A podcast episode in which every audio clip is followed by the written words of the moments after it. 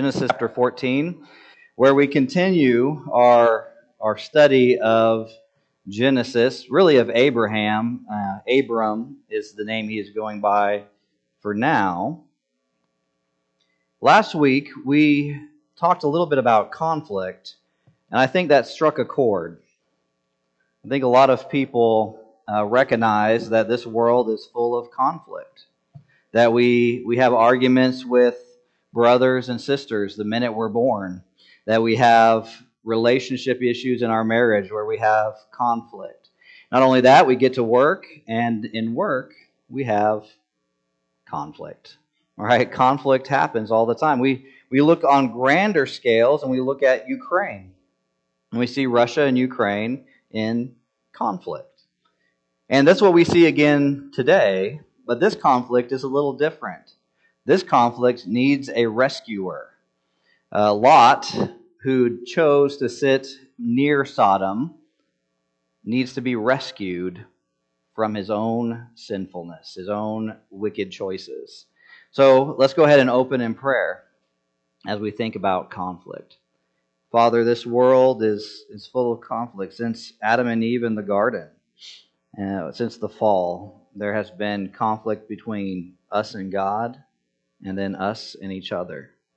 Lord, we pray that your redeeming work would go forth into all of us today, that we would be transformed by the renewing of our minds, that the, the Word of God would come in spirit and truth and convict our hearts of areas where we fall short, so that we would be like Jesus. That whether at home or in the throng, whether in, in church or on our way home from church, or even on our way to church, we would repent of our failures to measure up and receive the, the gift of Christ to forgive us our sins. Lord, we are so grateful for your word that speaks truth, uh, not only for us, but for all mankind. Lord, we pray that this, this, this passage would speak to us this morning, that we would be strengthened in your word. And, and as we spend some time this evening uh, saying goodbye to the house family, that we would remember the good news that this is not a permanent, eternal goodbye, but a temporary goodbye. So, Lord, comfort us and strengthen us as we move forward in our text. Be with me, Lord. Help me to be behind the cross so that you would shine forth, that it would be your words that come forth. We ask these things in Christ's name. Amen. Sabine, can you turn me down just a little bit? I feel like I'm really loud. You guys hear me okay? That pretty good right there? Because I might get excited, and when I get excited, I might start yelling. So, the conflict is far greater than physical for Lot and Abraham. There really is a spiritual reality. So when it, when Lot standing before the plain and he makes his choice, he chooses what's best for him. Right? There's a selfishness in his choice of the land. And he, he says, you know what? This land looks like the ideal location. You know, in that culture, when Abraham said, hey, you choose, the proper response for Lot would have been to say, no, no, no, no, you choose. Right? And he would have handed it back over to the elder as a respect to the older person. So Lot, the nephew, decided to forego that in order to enrich himself with the promised land. And so, our passage this morning we see how God gives Abraham victory over military enemies that were plundering the promised land. Which, for the original readers, they would recognize that God gives Israel, his chosen people, the promised land. This would be an encouragement to the first readers of this text. So Moses is writing down the history of the Israelite people while they're in the wilderness. And as he's writing it down, he records this story. And I don't think for a minute that he forgot who he was writing to. They were about to enter into the land. If you read the book of Deuteronomy and Joshua, you recognize that there's a theme that flows throughout it. Fear not, because they're about to face some really tough enemies. They are going to war against a superior force. And so, as he's writing that, he's trying to remind them who their God is. So the enemies that Abraham is about to face is a precursor to the enemies that the Israelites face. But what do we, as New Testament Christians, have to do with this? Right? Why does this matter to you and me tomorrow when we go to work or when we go to school? Well, for New Covenant Christians, for those of us who are called by the name of Christ, we have an encouragement in this. First, I want you to do something when you get some spare time. Take the book of Ephesians and take the book of Joshua and compare the two of them. You will notice that the book of Ephesians follows the same themes that Joshua does. So, Joshua is all about physical warfare with a spiritual reality. Ephesians is all about spiritual warfare with a physical reality. If you ever come and do marriage counseling with me, you will go through the book of Ephesians from chapter 1 onward because you can't get to Ephesians 5 and 6, the marriage section and the, and the spiritual warfare section, without dealing with chapter 1 about who God calls as his people. So, we have this discussion in Ephesians about spiritual warfare. I want to read it to you. Ephesians 6 10 through 12 says, Finally, be strengthened by the Lord and his vast strength. Put on the full armor of God so that you may stand against the enemies. Excuse me. Put on the full armor of God so that you can stand against the scheme of the devil. For our struggle is not against flesh and blood, but against the rulers, against the authorities, against the cosmic powers of this darkness, against evil spiritual forces in the heavens. In the Old Testament battles that people of God experienced, they were both physical and spiritual. David and Goliath was much more than a physical battle of the two best champions. There was a spiritual conflict at hand. Who is their God? Whose God will prevail? And that same theme is here today. So our battles today tend to be more spiritual than physical. Blindness, anger, wrath, malice, all these stem from a, a spiritual background. So, according to Ephesians, Christ is the military conqueror who leads the captives to freedom, according to Ephesians 4 8. It says, For it was when he ascended on high, he took the captives captive, he gave, he gave gifts to his people. So, as Easter approaches, I want you to think about Christ as the mighty conqueror who rescues the people from themselves, from the wrath of God, because everyone without Christ is under the wrath of God. And so, our passage this morning, even though it is a it's a physical battle between kings, we have to recognize there's always a spiritual reality underneath it. So this is not about spiritual warfare, but it's not not about it. Does that make sense? Let me see if, if you don't understand, go like this. I won't judge you. Right? It's not about spiritual warfare. This is not explicitly about spiritual warfare, but it is implicitly about spiritual warfare. Who is the king of Abraham who gives the victory? And so we have first the plundering of the promised land. The promised land is plundered. Look at verse 1 of chapter 14 in our passage this morning. The eastern kings are invading. Now we have these two kings. I'm not going to go into detail. I could geek out about this whole battle because I like to do that. That's what I like to do. But we're not going to do that. I'm restraining myself from boring you with battle plans. But the Iranians and the Iraqis have gotten together to invade the to invade Canaan right? And so they have gotten together, these two kings, and they are going to invade Canaan because for 14 years, the Canaanites, the kings, the city states, the city states in Canaan were paying tribute. So they were paying tribute to the Iraqis and the Iranians. So let's go ahead and look. It says, In those days, King Amraphel of Shinar, King Arioch of Elasar, King Cheriel, Cher, sorry, excuse me, Ched or Lamor of Elam and King Tidal of Goyim waged war against King Bera of Sodom. You've heard that name before. King Birsha of Gomorrah. You've heard that place before. King she- Shine, excuse me, Shinab of Adamah and King Shember of Zeboim, as well as the king of Bela, that is Zoar. All of these came as allies to the Siddim Valley, that is, the Dead Sea. So remember, at this time, the Dead Sea area looked really nice. I had the opportunity to go and float in the Dead Sea, and it was not so nice. It do not get that water in your mouth. I'm just going to warn you now. It is disgusting. It's full of salt. So something happened to the land to cause it to not be like the Garden of Eden that we saw a lot was talking about last week.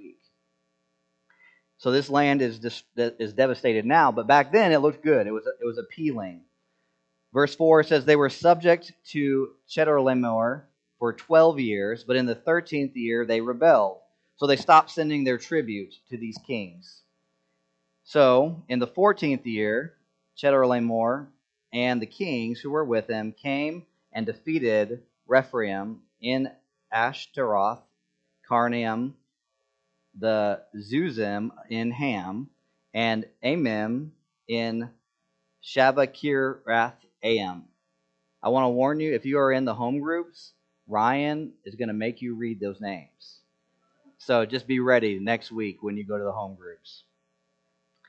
So practice. And the Horites in the mountains of Seir, as far as El Paran by the wilderness.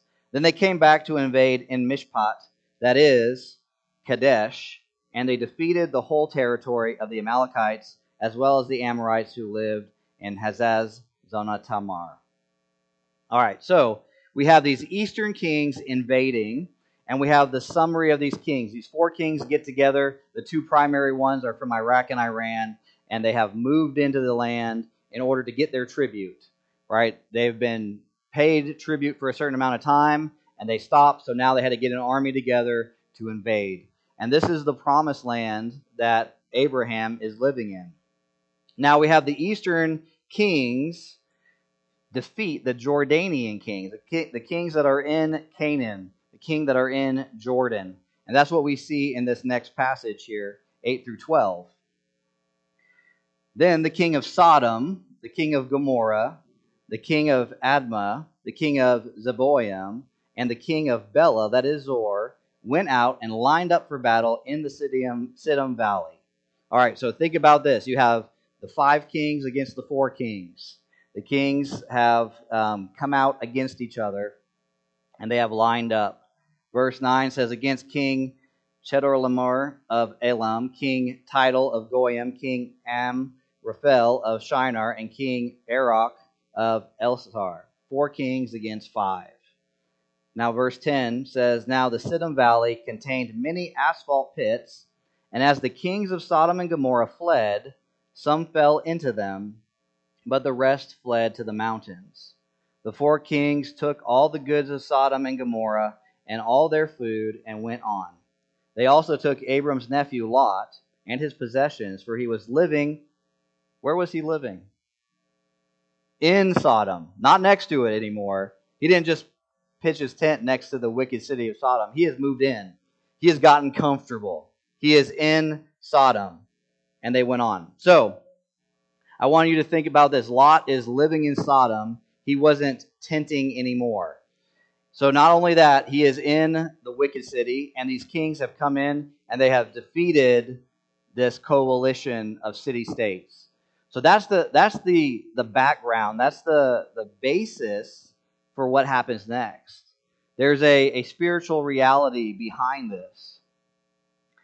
The land is desolated and there's really no more hope. Think about the hopelessness of the situation. Think about Lot for a minute. Have you ever been taken captive by enemy forces? Think about how well treated Lot would be. Not so well treated. So he chose what looked like a good option for him. He said, This land is nice. This is a, a beautiful area. I'm going to settle here, which then led to his capture. And now this is a hopeless situation because he really did insult Abraham, didn't he?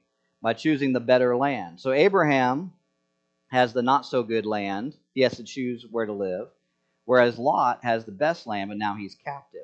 Who is going to come to Lot's rescue? The situation really looks hopeless, doesn't it? Pretty hopeless. These kings can't fight these armies of the east. They can't get the land back. The locals are captured and plundered. Any prosperity they might have gained is desolated. There is no more hope. You know, I think we see this today a sense of hopelessness in our culture today. Uh, one area is broken marriages, hurt people and hurting people. Hurt people, hurt people, they say, right? And what is the cause of broken marriages? Well, it's sin.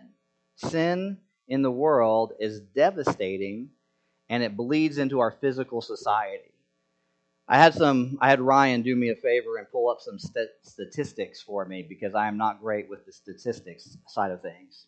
So, according to the Journal of Marriage and Family, divorce is a driver of cumulative inequality. Now, that's a fancy word, just bear with me, between education groups during the life course.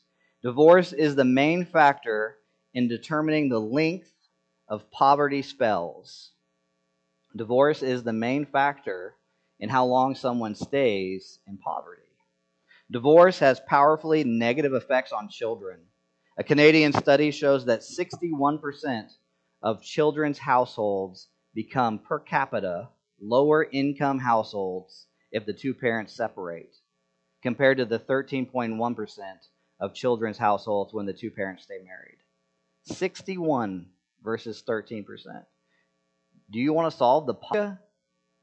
Fix these marriages because that's what's causing it. It says that about 50% of those who get divorced wind up in poverty. Now, this is not to chastise those of you who have been through a divorce. I, I get the complicating factors. But just recognize that a, a physical issue has, or really it's a spiritual issue, has physical realities. Divorce in our in our marriages um, damage society. So if we are to encourage and strengthen marriages, we would then help fix a big portion of society. Do you see the, the connection there? But it seems hopeless, doesn't it? The divorce rates are skyrocketing more and more. I don't know if there's anybody in this room that doesn't know someone who is divorced, been divorced, has a divorce, whose children's uh, whose children whose parents are divorced. We we see this in our society today. This shows us how to reduce poverty. Help people stay married. You want to reduce poverty, help people stay married. If you have been married, you know that it can be a spiritual battle. Why am I my why is my wife and I fighting over the toothpaste? Right? Obviously the toothpaste is not the physical issue. There's a spiritual reality behind it. Right? Someone's feelings were hurt uh, 20 years ago, and now we're going to hold it against each other, right? What causes conflict and wars amongst you, says uh, James? Well, it's your passions are at war with one another. There is a spiritual battle going on in marriage. It's no accident that in Ephesians you have this instructions on marriage, and then Ephesians 6 follows along with spiritual warfare, right? Pray continually. So, one responsibility for our church is to care for and fight for marriages, to encourage marriages. You want to help affect the community? Pray without ceasing for the marriages around you because it seems hopeless. You know, Ephesians 5 tells us that marriage is supposed to be a relationship between Christ and the church. Your marriage is a reflection of Christ and the church. When you sin against that reflection, you are demeaning the name of Christ. When you can't settle your conflicts in your marriage, you're demeaning the name of Christ to those around you. This is a harsh truth, guys. I, I know it's hard. Um, I have to remind myself. I look in the mirror not more more times than anything and say, "Why did I get grumpy with my wife?" A bad reflection of what marriage looks like. When you have an argument with your spouse, you are engaged in a spiritual battle. The question you need to ask is who is the enemy? Now, some of us in the room would say, oh, that's my wife. She's the problem. My wife is the problem. No, you're the problem. Right? And that's what you will get if you ever come to counseling with me. I will tell you, you are the problem in your marriage. Right? You did it. You caused it because it takes two to have an argument. So it's a spiritual battle. So who are we fighting? Well, we're fighting Satan Because Satan would rather break apart marriages than see them thrive. If he can destroy marriages, he will be thrilled. Because marriage is a reflection of Christ and the church. Your spouse is not the enemy. You have to fight the problem, not your spouse. Marriage is a battleground. Have you ever thought about that? Your marriage is a battleground because we are fighting against the powers and principalities, the darkness of this world.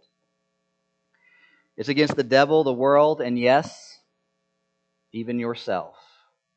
It's your own selfishness that leads to conflicts in your marriage, your own sinful heart. So remember, the next time you are in a conflict, something bigger is at stake. There's something bigger going on. There's a spiritual reality to this. Let me ask a question. How many of you get snippy with your wife or your husband before church? Every time, it's almost always an argument in the car. Like, we're going to go worship Jesus. No, it's like, why did you squeeze the toothpaste from the middle this morning, you big meanie? Right? Like, we, we have these weird arguments on our way to church. Isn't that strange? It's because it's a spiritual reality, it's a spiritual battle. If God can distract you and make you not want to hold your wife's hand while you're sitting here in the sanctuary, then He's winning. Right? He wants to cause you to have distance. So, this is the issue. We have this hopeless battle before us. You and I cannot fight this battle on our own. Human means are not able to deal with the human heart. You will never satisfy the issue of the heart. So, how do we deal with conflict, not only in our marriage, in our society, but in our lives? Well, we have to have restoration. And what we see here is Abraham is raised up for the task of restoring people and property. Look at verses 13 through 17. So the scene shifts a little bit. We have Lot taken into captivity, and he's being dragged off to Iraq and Iran. 13 comes and says, One of the survivors came and told Abram the Hebrew. Now, this is interesting. This is the first time the word Hebrew is mentioned. Uh, remember, we talked a little bit about Abraham's like great great grandfather Eber, where they get the name for Hebrew, but this is the first time we see it being used. Who lived near the oaks belonging to Mamre the Amorite, the brother of Eshcol, and the brother of Aner. They were a covenant with Abram. Abraham, the language here is not of Abraham living in a city or in a town or in a house. He's still living in a tent. He is still sojourning in the land. His dwelling is not permanent. So he is here. A survivor of the battle runs to him and tells him about his nephew Lot. Abraham then goes and he gets his bodyguard. Look at verse 14. It says, When Abram heard that his relative had been taken a prisoner, he assembled his 318 trained men born in his household, and they went in pursuit as far as Dan. Think about that. Abraham has 318 men as a bodyguard. That's probably more than the president, right? He has a bodyguard that he brings with him. And it's interesting to me that he jumps up. He doesn't sit there and say, you know what? Serves him right. He shouldn't have chosen the better land, right? No, he doesn't. He jumps up and goes to battle. And, and what is the cause of Abraham's movement? What caused him to move? Was it because Lot was going to pay him back? It's the same thing that happened last week radical generosity. On the basis of his relationship, he goes and rescues Lot. He attacks. Verse 15 says, And he and his servants deployed against them by night, defeated them, and pursued them as far as Hobah to the north of Damascus. He brought back all the goods and his relative, also his relative Lot and his goods, as well as the women and the other people. So think about that. We don't get much information about this battle except for the fact that it was a night raid. Abraham grabbed his, his crew and they planned well. They were smart in their attack and they took back Lot and the people that were taken. So God used Abraham who trusted in the promise to engage the enemy with courage, even against overwhelming odds. Right? Abraham could have sat back, kicked up his feet, and said, You know what? I don't owe Lot anything. The people of Sodom and Gomorrah, that was God's will that they got destroyed, wasn't it? Think about how we do that in our relationships, don't we? We're like, oh, shouldn't have been messing around with that woman. Serves you right. Or shouldn't have made those bad choices. We have zero compassion for other people, don't we? We don't go to their rescue. Yet Abraham jumps up, gets his crew together, puts his life at risk in order to rescue his Lot.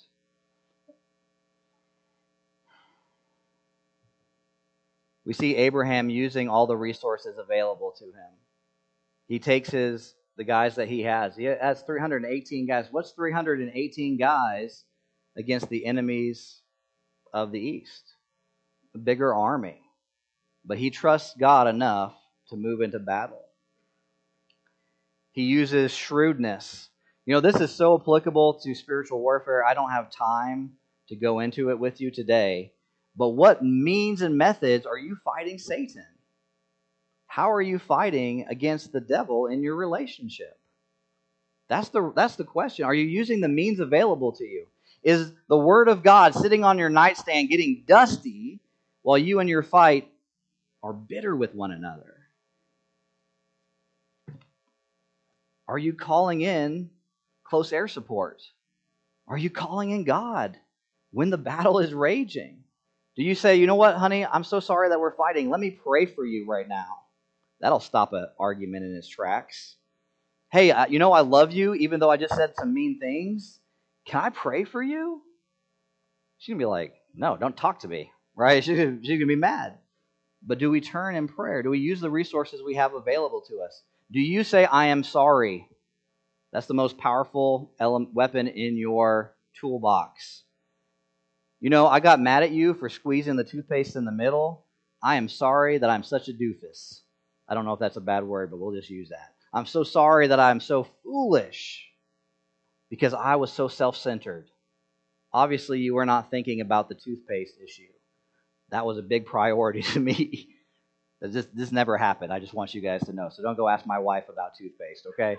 I'm just making up this story, okay? But this is a reality we have, right? It's not just about toothpaste. There's there's always something more, right? Who took out the dogs, or who did the dishes last night, or why are these cups put in the wrong way, right? All the various ways that we get into discussions with our spouse. You know, I think you and I like to put ourselves in Abraham's shoes, don't we? We like to be the hero. We're Abraham in the story, aren't we? When you read this, do you think of yourself as Abraham? Or do you see yourself as Lot? I think everyone in this room is Lot, myself included.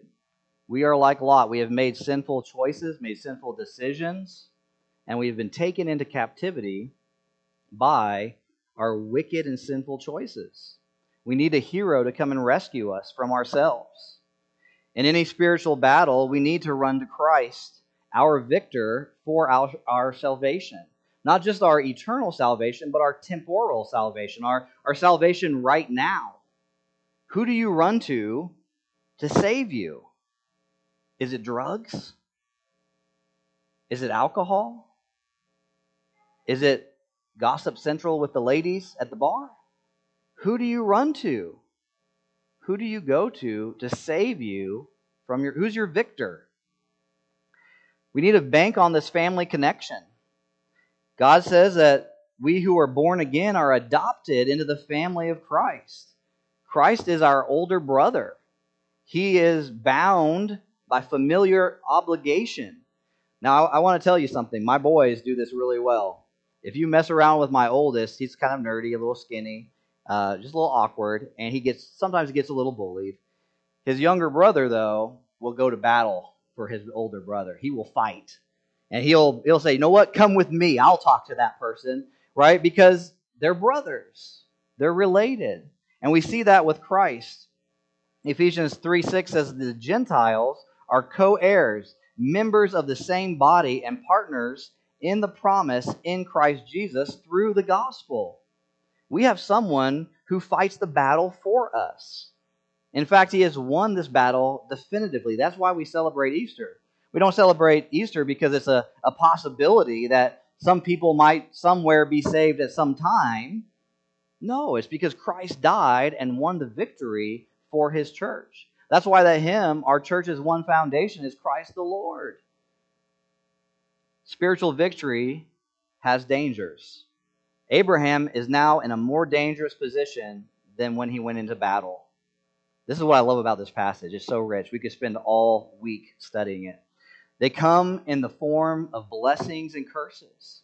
Let's go ahead and look at the blessings and curses that Abraham is, is seeing here. Verse 17 begins with Abraham returning from defeating these kings who were with him. The king of Sodom went out to meet him in the Shaveh Valley, that is the king's valley. Verse 18, we have this character called Melchizedek, king of Salem, or king of peace, who brought out bread and wine. He was a priest to God Most High. So after the great victory, we are at great risk.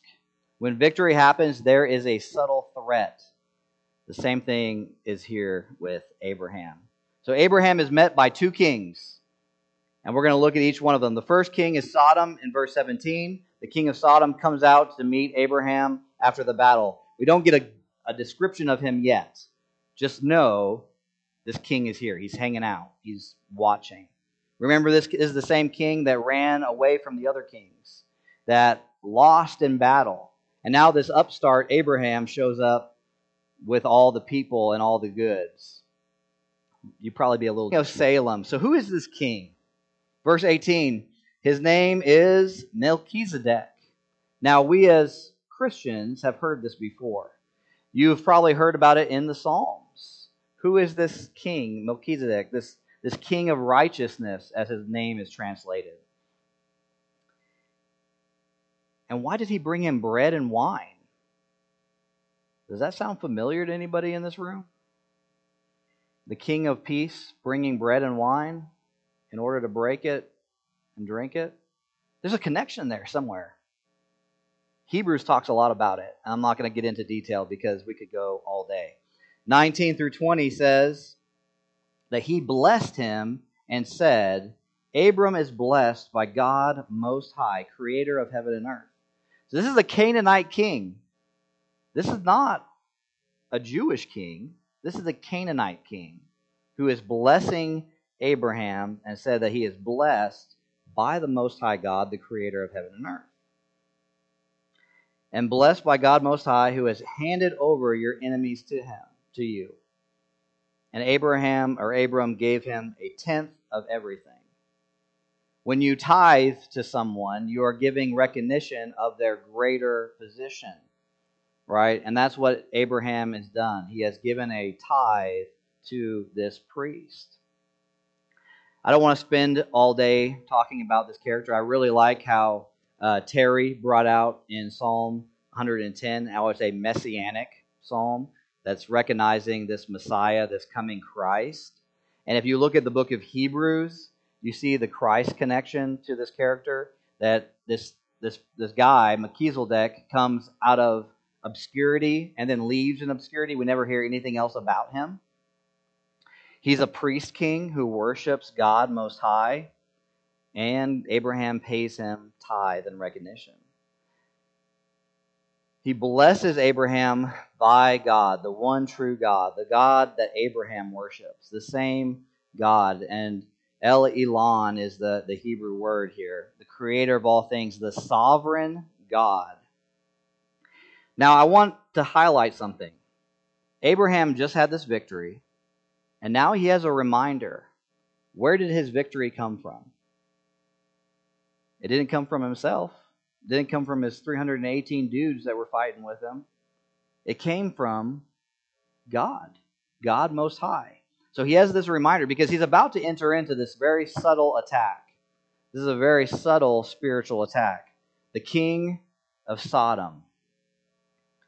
Look at verse 21. Then the king of Sodom said to Abram, Give me the people, but take the possessions for yourself. In Hebrew, it's, it's more like give people, take possession. He's very short with him, very brusque. Does the king of Sodom bring out any bread and wine and refresh Abraham after his hard earned victory? No, he's very harsh here. He says, Give me the people, you take the wealth. The king of Sodom offered Abraham wealth in exchange for the people. Think about this. If he says, Here's your, take all these possessions, and Abraham is successful, who gets the glory?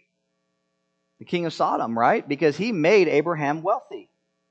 This wicked king is now recognized as the one who made Abraham who he is. You ever see that in uh, in movies where you have the guy who like says, "I I discovered you. I I found you without any talent, and I took you to these talent agencies and trained you up, and I'm your your director, and I should get all the credit." We uh, we watched Rookie of the Year the other night. It's about this kid who breaks breaks his arm and it gets fused together afterwards, and he can throw this fastball, 100 mile an hour fastball. And the Cubs are, are losing like normal, and so they bring him onto the team, and, and he's there, and this uh, few, possible future uh, stepfather is basically his manager. And he like tries to get him signed over to the New York Yankees, which of course the Cubs fans would be mad about. All these little complicating factors. But the, the, the guy that's his manager felt like he owned this kid because he's the one that was doing the contracts and all that stuff.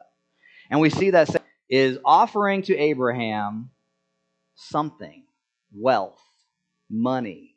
But just a few minutes ago, the king of Salem, the king of peace, reminded him, Your victory comes from the Lord.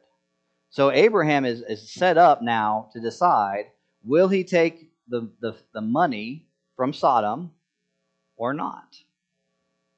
Well, we see an oath. He, he tells us that he has sworn an oath. Now, when did Abraham have time to swear an oath? I'm not sure. But he says this in verse 22. But Abraham said to the king of Sodom, I have raised my hand in an oath to the Lord God Most High, creator of heaven and earth. Do you see the repetition here? Remember, Hebrew Hebrew writers love repetition. If you see repetition, that means it's important. Who did just talked about the same God in the same language? Melchizedek.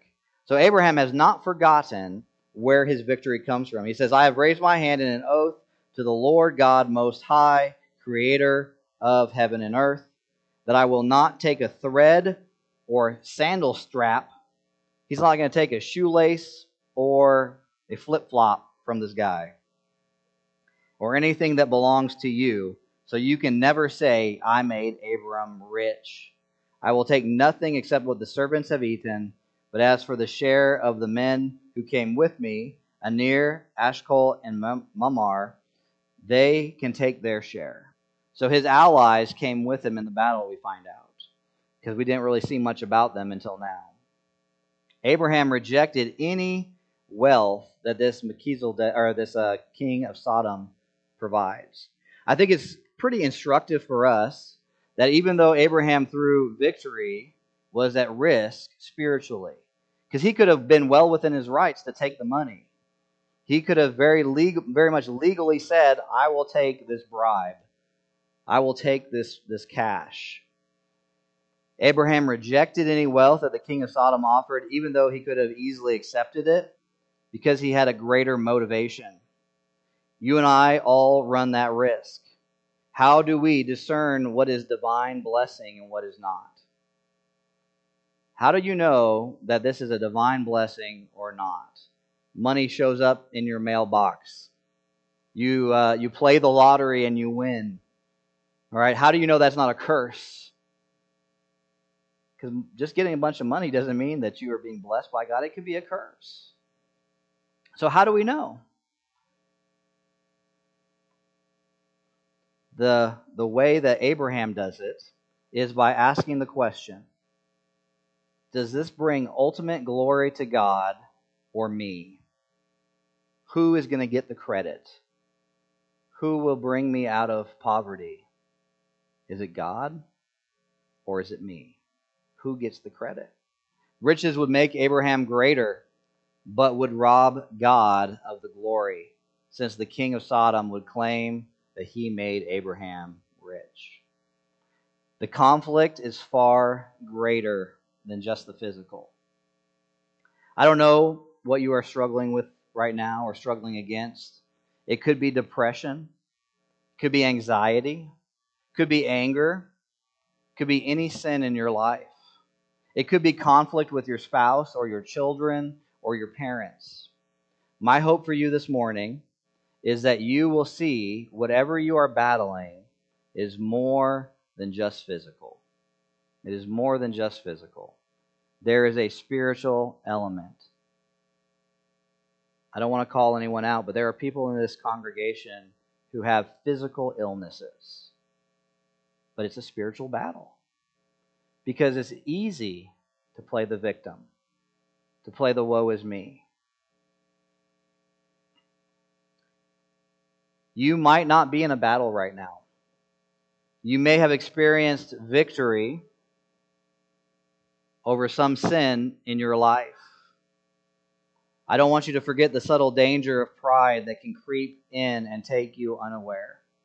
Stand firm in the faith through Christ who brings the victory and rescues us from sin and death. Cling to Christ.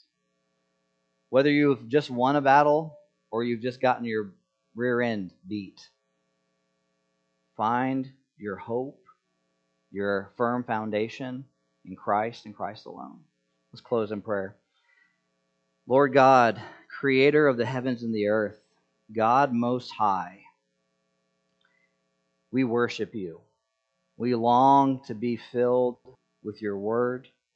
Lord, we know that you are the one that gives the victory. Lord, if we're if there's anyone in this room that is fighting a battle and not having victory, God, I pray that you will reveal to them where they are fighting wrongly. Are they trusting in you and you alone for their salvation? Or are they trusting in their own abilities? Father, I know that's my temptation to trust in and lean into my own capacity. But Lord, I know that the more I'm conformed to you, the more my capacity to enjoy Christ increases.